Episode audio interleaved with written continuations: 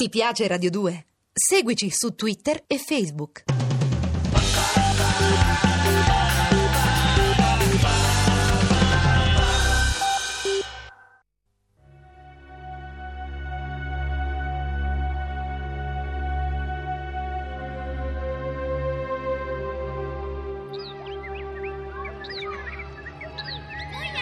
Baby Gesha, tu sei mai stata a Hong Kong? Lo sai chi canta quella canzone che fa "Si rinascerò, mi trasformerò in un corpo incandescente"? Vero? Shhh, mamma non deve saperlo. Lei è una bianca. Noi abbiamo il nostro rifugio segreto. Oi Dai Seguidù, il locale del tunnel sotto il porto. Invece di stare seduta sulla panchina con la bambola, va a giocare con gli altri bambini. Su, domino. Hai sentito cosa ho detto? Sì, ora vado, mammina. Noi la odiamo, questa signora, vero Baby Gesha?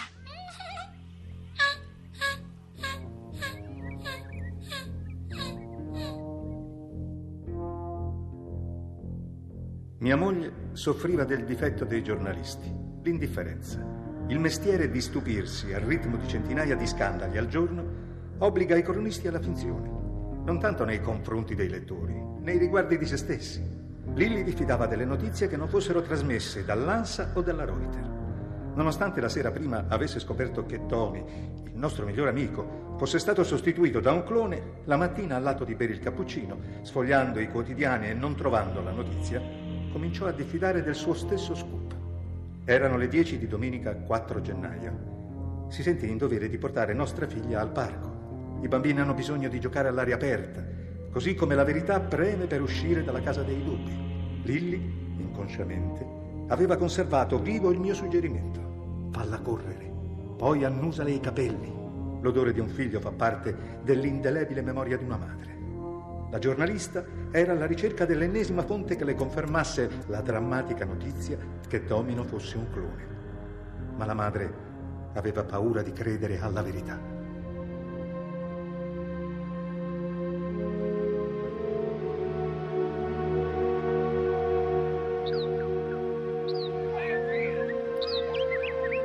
La giapponesina la tengo io. Mamma! Vedi i bambini laggiù che giocano a rubabandiera? Di corsa, Domino, vai a divertirti con loro. Può venire anche la Baby Gesha? Lei non ha queste gambette svelte e tu non puoi passare la vita immobile sul letto come la tua bambola. Ma uffa! Vai, vai nella squadra delle femmine, campionessa. Impara a rubare la bandiera ai maschi. Corri, Domino, corri!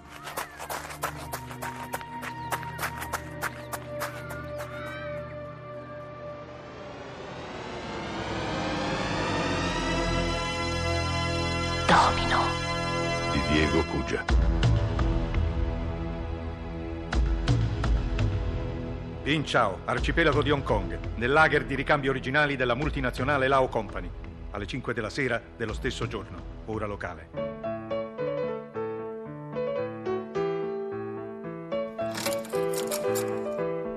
Domino, sono venuto a trovarti, piccola. Non mi faccia del male, mister Lao. Ho paura, ho paura. Ma come potrei farti del male? Io e papà D N A stiamo lavorando perché tu sia felice nei secoli, Domino. E io con te. Dove sono il mio papà e la mia mamma? Voglio tornare a Roma, a casa. La tua casa è il mondo. Noi lo domineremo con le due grandi opportunità di questo secolo. Essere giovane, essere cinese. Fammi tornare a casa. La tua casa sarà ovunque poserai lo sguardo. Io vivrò dietro le tue palpebre, questi magnifici occhi verdi. Lasciami! Se sapessi quanto amo i colori dell'Italia, l'anima antica che scorre nelle tue vene, mi ameresti come un padre. Mio papà è più forte di te, brutto cinese. Vattene dalla mia cameretta. Vado, Domino. Ricordati, un giorno non basterà aprire la porta per cacciare questo giallo inquilino dal tuo verde appartamento. Vedi questi occhi a mandorla? Guarderai il mondo dalle fessure delle mie finestre.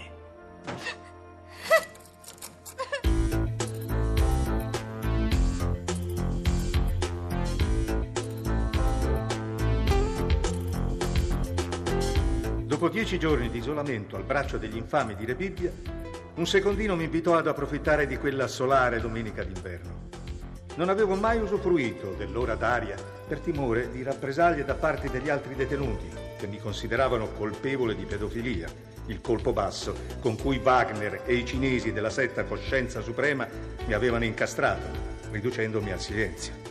Accesi una nazionale, in disparte, osservando distrattamente la partita di pallacanestro tra detenuti abituali e agenti di custodia. Ignoravo che Radio Carcere avesse trasmesso la notizia della mia presenza, quindi non badai al giovinastro che si avvicinò lateralmente impugnando un coltellino al serramanico. Vibrò il colpo. L'attimo prima che la lama penetrasse nel fianco sinistro, la mano di un misterioso salvatore attanagliò il polso del killer prescelto dai moralisti armati di Re Bibbia.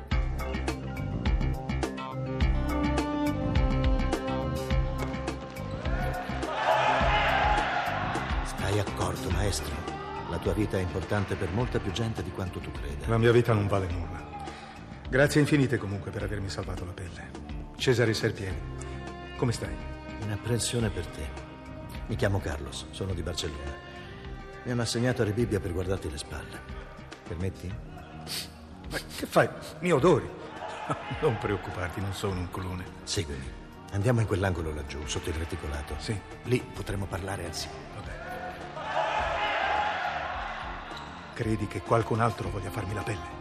Ti ho portato nell'unico angolo del carcere in cui siamo sicuri di non essere intercettati dai satelliti del grande fratello giallo. Intercettati?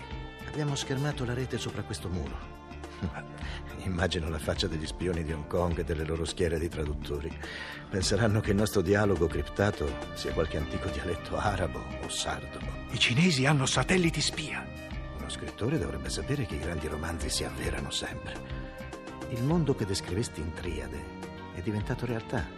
Hanno clonato migliaia di europei, gli irriducibili, i migliori.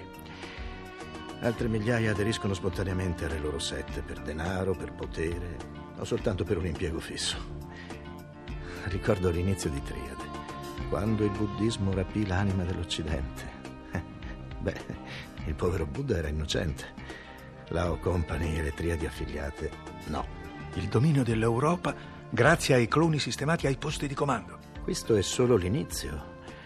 La colpa è stata allevare i nostri cloni in casa, lasciarli avanzare, permettere loro di educare le giovani generazioni. Quali cloni? Quelli contro i quali ti sei sempre scagliato. I mediocri. Ricordi che cosa ti disse Wagner la prima volta? Il fatto che i crocifissi siano scomparsi da scuole e uffici pubblici non le insegna nulla? Chi cacciò i mercanti dal tempio sta per subire la stessa sorte con duemila anni di interessi. Faccia due passi, incroci gli sguardi della gente, si tagliano come il burro. C'è spazio, mi creda, un infinito vuoto da colmare. Tu come fai a sapere queste cose, Carlos? Anche noi abbiamo i nostri informatori, per fortuna. Mai sentito parlare della F? No. Sono un comandante partigiano dell'Araba Fenice. L'unica società segreta che combatte il progetto finale del venerabile Lao Qing, dominare l'Occidente. Nazionalisti? Europeisti, democratici, repubblicani, uomini liberi del Mediterraneo, spagnoli, francesi, greci e italiani, naturalmente. Lo Stato europeo con la più alta percentuale di clonati. Perché proprio in questo paese? Conosci l'ideogramma con cui i cinesi rappresentano l'Italia? Mm. Il paese delle idee. Ecco il bersaglio di Lao e di Wagner. La capacità di pensare e di pensarsi, tipicamente italiana. La gialla casta invisibile non tollera la libertà di pensiero. La forza del pensiero individuale, capace di schierarsi contro il gruppo dominante per difendere le proprie idee. Ciò che un cinese non farebbe mai. Ma pensare si può disimparare. E loro lo sanno. Per questo hanno comprato reti televisive, giornali, case editrici. Ed eliminano persone come te o i partigiani dell'Araba Fenice. Ma io che cosa posso fare, Carlos? Scriverlo.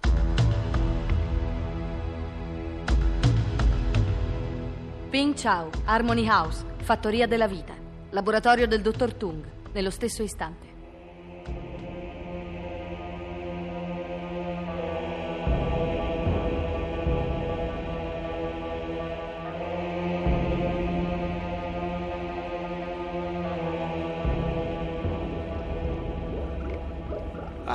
Chi è questo roseo bambolotto sessantenne dai grandi occhi celesti? Il cardinale che mi aveva commissionato, padre dei mille esseri. Marinsky, il gran praghese, lui. Mi conoscete? Oh, non personalmente. Fa impressione vederlo boccheggiare nella vasca di liquido amniotico, le mani che graffiano i vetri di questa placenta artificiale. Una rana pensante. Riesce ad ascoltarci, papà D N A? Non sta perdendosi una parola. Il cardinale è quasi pronto. Tra una settimana compirà l'età esatta dell'originale. Come mai vuole sostituirlo con questo clone? Come mai? Domandaglielo. Il buon Marinsky, l'originale, il praghese che sta in Vaticano, ha trascorso decenni come ufficiale di Propaganda Fide. Tempo fa se n'è uscito con un saggio, un bestseller tradotto in trenta lingue. Si intitola In che posso ubbidirla? Di che tratta? Servilismo. Il cardinale denuncia vari monsignori favoriti nelle carriere negli ultimi due anni. Ha scoperto che sono i nostri cloni. Figurati. No. Senza arrivare a tanta immaginazione, si sofferma sulla curia delle vanità. Insomma, l'apparato messo in moto dai nostri ecclesiastici per prepararne il soglio. Lo fa con dovizia di particolare imbarazzante. Quando avremo il Papa Giallo? Ogni cosa a suo tempo. Giovanni ventiquattresimo è vecchio e affaticato, la cristianità alle corde, ma questo Papa mi dà filo da torcere. Lui sa? Lui sa, lo sento.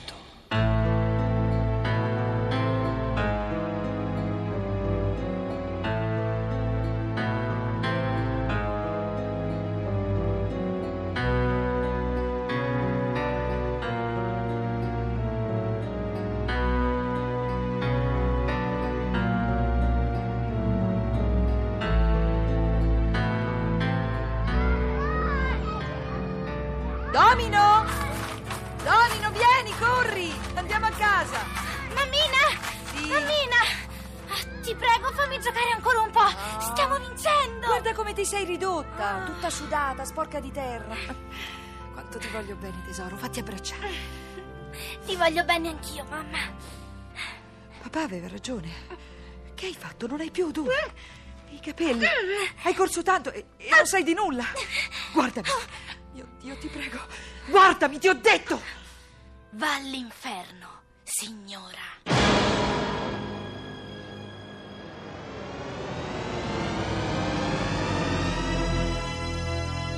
Domino è un romanzo pubblicato dalla Eri Rai. Se rinascerò, mi trasformerò in un corpo incandescente. Ti attraverserò la mente. Dove sei? Io vivrò. Meglio stare qui. Questa eternità ha già ucciso i nostri sogni. Anima, perché non dormi? Dove sei?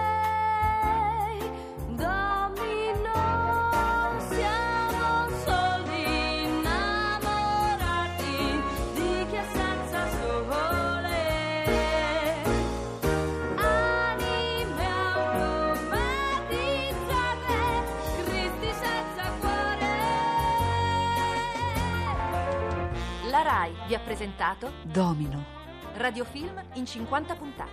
Venticinquesima puntata, personaggi e interpreti: Domino, Perla Liberatori, Lao Ching, Sergio Graziani, Cesare Serpieri, Cesare Barbetti, Lilli D'Amico, Emanuela Rossi, Papà D N A, Giorgio Lopez, Carlos, Dario Penne. Assistente alla regia, Pietro Luchetti. Coordinamento tecnico di Stefano Acciarini. Musiche originali di Luciano Francisci. Domino, scritto e diretto da Diego Cugia.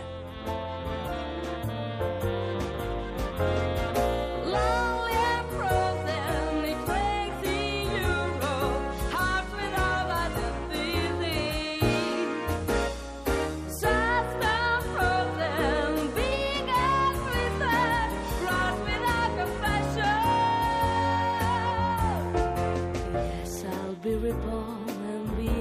To transform in an incandescent body.